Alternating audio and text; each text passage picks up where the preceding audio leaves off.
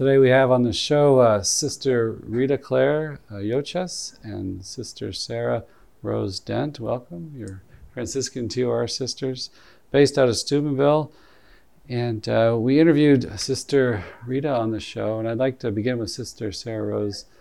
Um, you were down at FSU. Now you're back at the Mother House and doing novitiate work. Is that right? I was actually at Franciscan University in Steubenville, but uh, yeah. So, but now I'm just going into working at the Mother House with the novices, which will uh-huh. be. Uh, I, am really excited about the change, actually. Yeah, yeah. and your work at uh, Franciscan University with the students was that.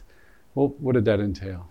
Yeah, my first four years, I worked in the Office of Evangelization. And so I was working with the groups that were putting on, students that were putting on praise and worship weekly, and then a monthly gathering called Festival of Praise. Mm-hmm. And then also um, just like all the teams that go into that. So there's people that pray with students, and pray with their peers, or maybe they're giving an exhortation or leading the music. Mm-hmm. Um, intercessory prayer. So there's just several different groups that I got to work with and just form them in different ways. Mm-hmm. And um, give them teachings and things.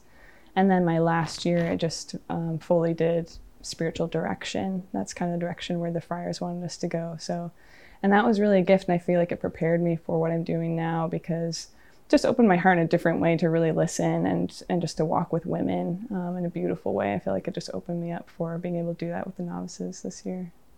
Now, the typical students at Franciscan are they mostly are devout, or sometimes are they right. having troubles and they're ban- banished uh-huh. to Franciscan? right, right, yeah, for sure. That sometimes they do come with like yeah. like their parents make them come, basically, yeah, yeah. you know, or you know they won't pay for any of their school at Franciscan. So you do get a mixed bunch, but I would say in general, like pretty pretty good kids, um, but there is the party scene that still happens off campus, yeah. and we have to, you know, kind of work around that and um, just like have events going on that are good alternatives to partying off campus, that kind of stuff as well. So we are aware of all that going on. Um, but they really are a special group in general, really just trying to follow God and uh, and and want to take advantage of formation that's possible for them at Franciscan. Yeah. And did you go there yourself? I did, yeah. Okay. 2003 to 2007, graduated. Okay. You know, I, I went, we would, covered some of the youth conferences one yeah. year, and um, and I, we went, I did like a summer there for pre theology. This was like 96 mm. or something, nice. a million years ago. But I remember their chapel was still the same, that round chapel, yeah. you know, and with the with the San Damiano cross, and uh, and it just hit me because when I entered, like in '94, it's like Franciscan was one of the unusual mm. lights of the church. Yeah. I mean, there was other faithful, but that's the one you heard about, right. you know. And it just seemed like the Spirit, the Holy Spirit, just worked powerfully as a, as hope and just you know Scott Hahn, all these people just generating all this yeah. material and content for people to Definitely. Bring them into. So is that spirit still alive and active and? Yeah i do think yeah, so. Yeah, yeah, i think that could be stirred up more. Yeah. Um, maybe can, right? you know but um, i also don't want to compare to the past either because maybe there's something new that god wants to do through the students and right. in the students. So yeah. i do look to the past sometimes kind of like oh i wish it was like this but yeah. at the same time like he is doing something new. Right. Yeah and you work with young women today what is what are some of the things that you found to be helpful and maybe things they're struggling with that the Christianity, you know, the church can help them with that mm, you found? Yeah, that's a good question. A lot of different things. I think um, maybe just some tools that I've used with spiritual direction. One um, has been like, what are your fears? What are the lies that you're listening to? Like, kind of negative thinking um, and kind of helping them to like look at that and what is the truth that's maybe the real the reality about yeah. yourself or how you compare to others. Um, so maybe kind of looking at that has, has helped them a lot. Um, and maybe just using some prayers. We call it it's it's from um, unbound ministry. Basically just like i don't want this to be a part of my life anymore this fear you know fear of failure fear of not being good enough or whatever it is that i'm not beautiful. yeah yeah, so something like that. Um, but I think in general, just for them to pray uh, consistently, you know, I tell them start with a half hour and you can build off of that. But we're just going to start with that, praying with the scripture. And so I just get them starting off with that and give them yeah. scriptures. Yeah. What do you tell them? Like, uh, do you tell them like a certain method for praying with the scriptures? Like, right. I kind of ask them like where, how does God speak to them if if they can you know sense that already mm-hmm. or um, maybe like how do they just in, in general learn or receive information? Like are they more they like to listen or do they like to like it, more visual you know? And so it just depends on on on each one of them or sometimes scripture it's harder for them. So we'll, we'll try a different route. Um, so i try to listen to like what how they receive first. Um, but i think in general i would try to give them scriptures to go off of maybe about their identity to start off. Right. Yeah now, Sister Rita Claire, you're down at FSU, Florida mm-hmm. State mm-hmm. University. Mm-hmm. Monster college or university. How big is it? 42,000 students, yeah. yeah. And over a thousand kids come to Sunday Mass, and so it's standing room only in the big co cathedral down there. Mm-hmm. And about 300 come on our retreats and to our weekly spirit nights and talks and praise and worship. So, yeah. um, and there's about 16 of us that work with the 300 to 1,000 students that are open to being involved. And mm-hmm. our goal is to also just get out on campus every day and reach people that wouldn't come over to the church, you know, which is mm-hmm. right off of campus. Mm-hmm. So. And you have, is there a focus has a large presence? Um, St. Paul's Outreach is our missionaries. Oh. And then the Brotherhood of Hope and us, and then some lay um, workers also. Oh, okay. And St. Paul's Outreach, do they live in community with students? Yep. Yeah. yeah. So there's households that they build yeah. of men and women where they pray three mornings um, at 6:30 in the morning. They pray morning prayer with these college mm. students, and then they eat dinner twice. No, they're just together. going to bed at that time. it's a night prayer. Hopefully not. no, they're, they're, actually pretty disciplined. It's amazing because um, they'll go right to work or class right after that. The the Florida State students are so motivated in their education that mm. it keeps them on a good schedule. Um, and then um, they eat dinner twice a week together and celebrate Lord's Days. And so, yeah, mm. it adds to their schedule, which is good because it keeps them going. Is there a typical type of student? Probably not. But do you, you get like the highly highly motivated ones, successful academics coming to you, or? Yeah, Florida State is a highly motivated college. It's really hard to get into um, for Florida residents. Um, it's way it's way competitive. Is it harder than University of Florida? It's not harder than University uh. of Florida, but um, but because a lot of people can't get into University of Florida, they all try to go to Florida State, and so it makes it very competitive. and so, yeah, we get these students who are so motivated to be at the top of their class and get into this school, and yeah. and so it's a balance of being like, okay, let's bring God into this too, and um, it's okay for you to come to some of these events too, and not just study. Um, so yeah, what I take them on a spring break mission trip, and they all bring their homework. Where mm. you know, a lot of college students, you wouldn't experience that. and do you work with some of the? Because you you have a background in uh, basketball, college basketball, and then professional women's football. Do you work a lot with the sports teams? Or? I have met some of the sports teams and some of the athletes, but I don't directly work with any of them. I've met yeah. some of the coaches and I'm good friends with the strength and conditioning coach. Um, yeah. But yeah, so my role is really to be available for anybody, but um, not one group in particular. Yeah and such a push on uh, strength and fitness today. Mm-hmm. Does that help you with your background? Because you were strength and conditioning coach at Notre Dame yeah. right, for a while. Yeah. yeah, and so I go to the workout facility on campus, mm-hmm. and I'll meet girls there, and yeah. they've never worked out before, so yeah. it helps you know break the ice or give us a place to talk that's in public, that's you know less uh, stressful for them than just talking one on one in a room. So yeah, it definitely helps, and we'll play basketball at the beginning of the year, and um, ultimate frisbee on the big green on campus. So it definitely attracts some people who notice a nun who's out there playing and they're like, what is going on? Right. and that right. she's good at it too. do you still lift a little? Do you? Yeah. Uh, how you do? Mm-hmm. Yep.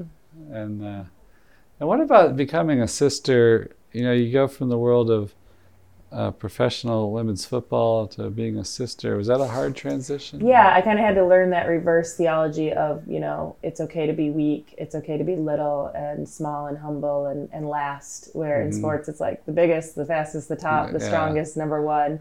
Yeah. So yeah, it was like all of a sudden, like, wait a second, everything I've always believed my whole life, it's like backwards now. Um, right. So that was a big transition, but um, yeah, it's all part of postulancy and novitiate of kind of letting your false identity crumble and um, becoming who the Lord, you know, has called you to be.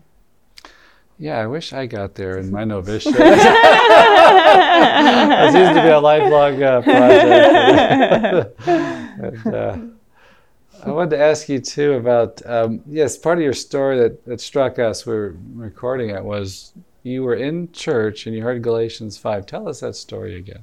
Yeah, it was just the second reading on a Sunday mass, and um, whoever the reader was, you know, read, you know, those of you who have a party spirit and drunkenness and uh, licentiousness and adultery and uh, all these things, you will not inherit the kingdom of God. And um, I just never knew the Bible talked about things like that and never felt kind of called on in my own life of, wait a second, what's my goal? Is heaven my goal? Then why am I doing these things? Because these things are just had been a part of my daily weekends and you were just, in college at the time i was post college oh. and i didn't you know couldn't party much in college because I was playing Division One basketball. So post college, I mm-hmm. thought, okay, let's it's a free for all now. All I have to do is show yeah. up for Sunday mass. right. and right. so yeah, that inspired me to realize there's more, and God's calling me to more, and He does speak to you, and He does um, know about your life. right. Because it, it seems like in some ways it's kind of like we talk about evangelization as accompaniment encounter and it's not like hitting slapping people with the ten commandments but it sounded like you were slapped with the Ten Commandments mm-hmm. and you responded. Yeah, and, and even the very next week, I was slapped with uh, over the head. I just felt like it was a two by four. Um, one Corinthians chapter 11, verse 27, which says, Anyone who eats and drinks the body and blood of Christ without 1st mm-hmm. discerning himself eats and drinks condemnation on himself. And that is why many among you are sick and dying. And again, that just hit me like a ton of bricks. I was like, That's me. I'm sick and dying. And, uh, it just drew me to go to confession in the state of mortal sin so that I could receive the Eucharist in a state of grace, which again was nothing I was taught in Catholic grade school or high school or Catholic college. I never had heard that before. I never had heard what adoration was. Um, so this was all in my mid 20s that I was learning a lot of this stuff um, and listening to Catholic radio, learning a lot of the truths of the faith too. All right. EWTN? Yeah, watching EWTN. Life on the Rock? Yeah. Mm-hmm. You said the only wholesome thing on TV. but now a lot of people, you know, they'll, they'll know the commandments and say, "Yes, Father, I know that." Uh, but I'm I'm caught up in it. I'm held bound. Mm-hmm. What do you tell people to? What do you tell your your college students? I mean, yeah. frequent confession. Like, don't hide in your shame and your sin, but just go and and tell someone and get it off your chest and mm-hmm. get a mentor, get accountability, and definitely go to confession. Just run to the the sacrament so you can be in a state of grace. Um, because a lot of the we all retreat and go hide under a rock yeah. when those things are happening and. God wants us to just run into his arms no matter how dirty we feel and just let him hold us and kiss us. And so, yeah, mercy is just the message of just just go. Yeah. Don't be afraid of that. Yeah. And uh, yeah, it's about God's grace, and He gives us that strength of mm-hmm. conversion and things. And um, and now you're you're fully professed. You've been in the order for how long? Ten years. Ten years. And uh, and have you? What would you say? Like speaking to the world of, like for men and women, you know, sports is so exalted and what have you discovered, maybe something about your foundational call as a woman religious or as a woman uh, in Christianity that um, the sports model doesn't always give us? Mm, you know? Yeah. but, uh, I think um, a, a, priest friend of mine always says Jesus is the best athlete ever because he carried the cross and then he died on the cross for us. Yeah. And so, looking at what you know true athleticism is, which is winning the ultimate prize that doesn't perish, and um, yeah, to follow him and not somebody on TV that you don't even know that you know might not be living a good life as your right. role model or right. as your inspiration. Um, it's yeah. yeah. it's the end that matters, not just uh, maybe what's on TV. yeah, yeah. I, I, was struck one time. I had, uh, Steve Ray went with him to the Holy Land, and uh, and I forgot that there's a big pilgrimage house there in in Jerusalem where they they had this replica made from the Shroud of Turin of like this bronze cast bronze statue of the dead Christ. Mm-hmm. And, uh, and I was struck at how big he was, you know, because they took these mm. measures. He was like six feet tall and just a solid mm. human being. Yeah. you remind me of that of athletes. yeah. Mm. Let's talk a little bit about uh, religious life, uh, Sister uh, Sarah Rose. When you're working with the novices and things, and I'm hoping maybe a young woman would hear this and, and to understand it, because I think a lot of us grew mm-hmm. up not really understanding religious life. Yeah. How do you explain the call and what it's fundamentally about? I mean, I, Sister Rita Claire was talking about just following the Christ with and carrying the cross into the crucifixion. But really, it's I think it's just got to be fundamentally just a call to become His alone and to belong totally to Him. And that's got to be there for them to continue on, or else it's it's just going to be you're doing it for different mm-hmm. reasons, you know. So it's really got to be a grace that's there. And so, I think part of novitiate is is teasing that out and helping them to see whether that's there or not. Mm. Um, yeah. What are some of the signs that you all look for in discerning a vocation? Yeah, I think, I mean, there there's some tough things in religious life, you know, just community life, and um, we say that it's the best thing and the hardest thing, mm. you know, because we we chafe on each other sometimes. So, mm. you know, um, so some of those things, but also like um, just penances of daily life or little tensions and things like that, and how do the women handle it? How do the sisters do? You know, are they just trying to push through it mm-hmm. and kind of strive? Kind of like athleticism, you know, you have to push through, but same time, is it just like this empty striving, you know, because I need to prove myself? Or is mm-hmm. it like a genuine call mm-hmm. that's there, like you're supposed to be here? Yeah. yeah. And it's the joy there, you know, in the mm-hmm. midst of all that. Like, I think that really helps to see that. You know, I don't see that in her. I don't see like the joy maybe happening in her. Yeah. I related something, Sister Rita, you said about uh, the more, you know, that um, we can experience things in this world, we still, this isn't enough. Mm-hmm. And I know in my case, it wasn't like I was at the top of anything, mm-hmm. you know, but it was mm-hmm. just like, um, and I, even today, you know, I remember uh, at times like, you know, maybe going through some dryness or something and just saying, I want more, you mm-hmm. know. And I, I remember this woman wrote me this letter and she said, Jesus has a message for you. This is, I remember I complained to my friend. And I said, I just want more. Mm-hmm. And then, like the next week, I get this letter from this woman saying, Well, Jesus got this message. He says, I am the more. Whoa. And I just told this one guy, he didn't tell anybody, and she's wow. in another state. Mm-hmm. But I remember it just struck me that, you know, it's always a call to turn back to Him. Mm-hmm. And I think that is so fundamental to religious life. I mean, everybody's called to belong to Christ, but it's like, as you know, we're, we're called to, especially women religious, like to be espoused to Him, to mm-hmm. image that, and to depend on Him. You know, in our schedules, we have more time for prayer, and and to live celibacy. And mm-hmm. I mean, some sometimes it takes a while to. I think, especially, I would imagine for a young person today, is like, you want me to do what? You know, mm-hmm. it's like, right. but you kind of grow into it, and you realize exactly. it's yeah. like a maturing relationship. Yeah. You know, the longer you live it, that that yeah this is enough mm-hmm. and that this is great you know in the sense that i've got this closeness and mm-hmm. and our life is fosters that mm-hmm. yeah and i think in the world for me as i was discerning my call i started realizing that it wasn't enough it wasn't enough it wasn't yeah. enough and i wanted more but um, as i started like you know praying more and living almost simpler like a religious sister um, yeah i started I started realizing what the more is even mm-hmm. before I entered religious mm-hmm. life, and so that's another sign is is like how how are you living before you even enter? Like mm-hmm. what are you going to to basically in those yeah. moments? Mm-hmm. And um, and then once you enter religious life, like I felt like I was swimming upstream in the world, trying to live you know that life of mm. Contemplative prayer while working, while playing playing sports, being with my friends, family once I entered religious life, I felt like I was in an inner tube in a lazy river just floating down because mm-hmm. it was built in our schedule. Everyone around me was living it and living it more and higher. Yeah, and yeah. you know, I was just like, this is this can be heaven on earth because like right. it's it's right here for me. I'm not having to do it alone. Right. Making it up myself, you know, yeah. and trying to work at the same time right. and survive in the world. Yeah. So. Yeah, I appreciate that. The older I get, to, you only have so much energy, mm-hmm. and you just mm-hmm you know, what are you going to give that to? Right. And, and you, you mentioned the holy hour and things. Maybe you could share with us some ways that you like to pray with the scriptures or the rosary or what? what yeah, I mean, the way I was first taught to pray was to just go to adoration and sit there and be with the Lord. And so contemplative prayer was really how I learned how to pray. It wasn't until entering religious life and going on retreats that I began to learn how to pray with scripture too and mm-hmm. doing a 30 day silent retreat.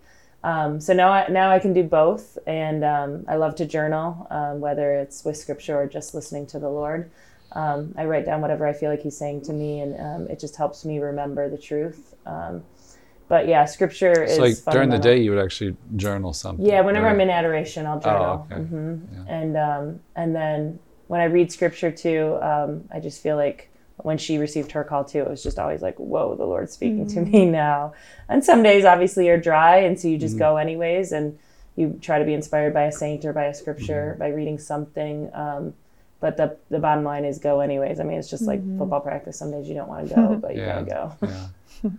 yeah. Is it? Uh, how would you describe your time Yeah. of prayer like that? Yeah, I think when I first started praying, I now I pray a lot visual, kind of like visually, like imagine being somewhere with Jesus, maybe, um, or a certain part of the scriptures. But I thought that that was wrong when I was in college. I didn't think you could like use your imagination. So that really broke open scripture for me once I knew I could pray that way. So I remember being like, oh yeah, really, I could do that. Like that's awesome. So that really became kind of a bedrock for me in my prayer. So I pray with scripture a lot. The Gospels, I would say the most. So you would like read a gospel scene, Yeah. try to imagine the scene. Right. Kind of like either I'm there with with the crowd with Jesus or I'm like a person in the scene, like maybe one of the apostles and he's saying whatever it is to Yeah. me.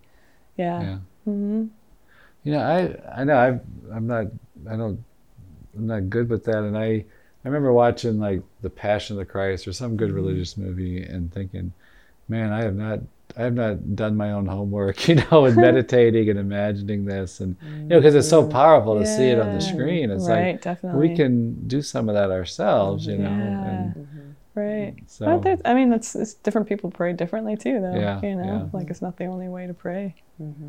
Mm.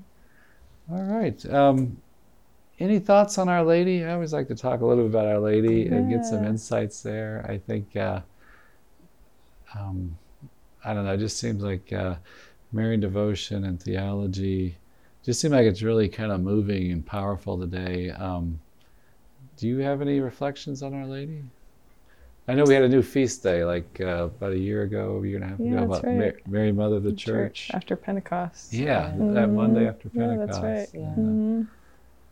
I know for me, when I was discerning religious life, I uh, consecrated myself to Mary and um, do it every year. And I just feel like, yeah, it, it, that encouraged my relationship with her, Mhm. and it also just made me rely on her. And um, Uh, Was that before religious life? yeah, right Okay, before okay. religious life, like the two years before, I consecrated myself to her, Yeah. and then would repeat it every year. And um, yeah, I just find it renewing myself in my relationship with her. And um, even when I went to enter religious life, and I knew I was leaving my mother, like physically, I knew I was going to be able to do it because I had Mary um, as my mother. And um, so, yeah, having her with us. Um, yeah, not only is she our model, but she's our friend and our sister. But it just enabled me to to be okay leaving my earthly mother too. Yeah, yeah. Yeah. You know, I was recently. Um, I was at a parish, and it's it's it's like a dying community, and it was it's a poor African American church, and and back in the 30s and 40s, they built, and there's still a, a high school there. They're going to move it and stuff, and there's all these great works, but it was powered by these priests and brothers, or a group of priests, and all these sisters. Uh, the Passionists were down here, and. Uh, and I thought, what a loss, you know, not to have. I was just thinking, especially of the sisters, and and some of the people at this parish and a neighboring one were taught by these sisters, you know, and their presence in their life. Uh, a lot, a lot of them, you know, it was a big part of their still being Catholic or converting to Catholicism. And I thought it's such a loss, you know, not to have as many sisters in the church in America as we have today Mhm.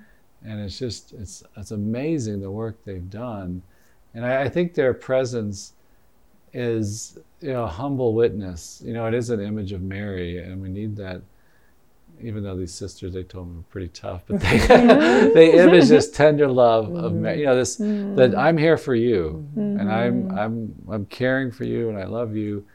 And that man that is such a treasure in the in the world today that uh, the sisters bring you know so have y'all experienced that? You worked in Steubenville, or you were telling me you worked with the poor in Steubenville. Yeah, yeah. Um, even with the college students, though, I experienced this like the spiritual motherhood more Mhm. than with the poor. The poor, I felt like I was an image of Christ for them and a friend to them, um, more so than mothering them, maybe just because of their age. But um, but the, the students, you definitely feel like you are their spiritual mother, and um, it's awesome. Yeah. Yeah. Mm-hmm. Yeah, to have somebody like uh, the freedom of celibacy to just be dedicated to them and definitely. have, you know, yeah, it's mm-hmm. such a mm-hmm. gift. Yeah. Mm-hmm. Well, thank you so much for chatting with us. Yeah. you had a lunch date tonight or a dinner date, right, with a family friend. So, thanks, uh, thanks for coming down and doing the show. Thanks thank for you. having us, Father. Thanks for all you do.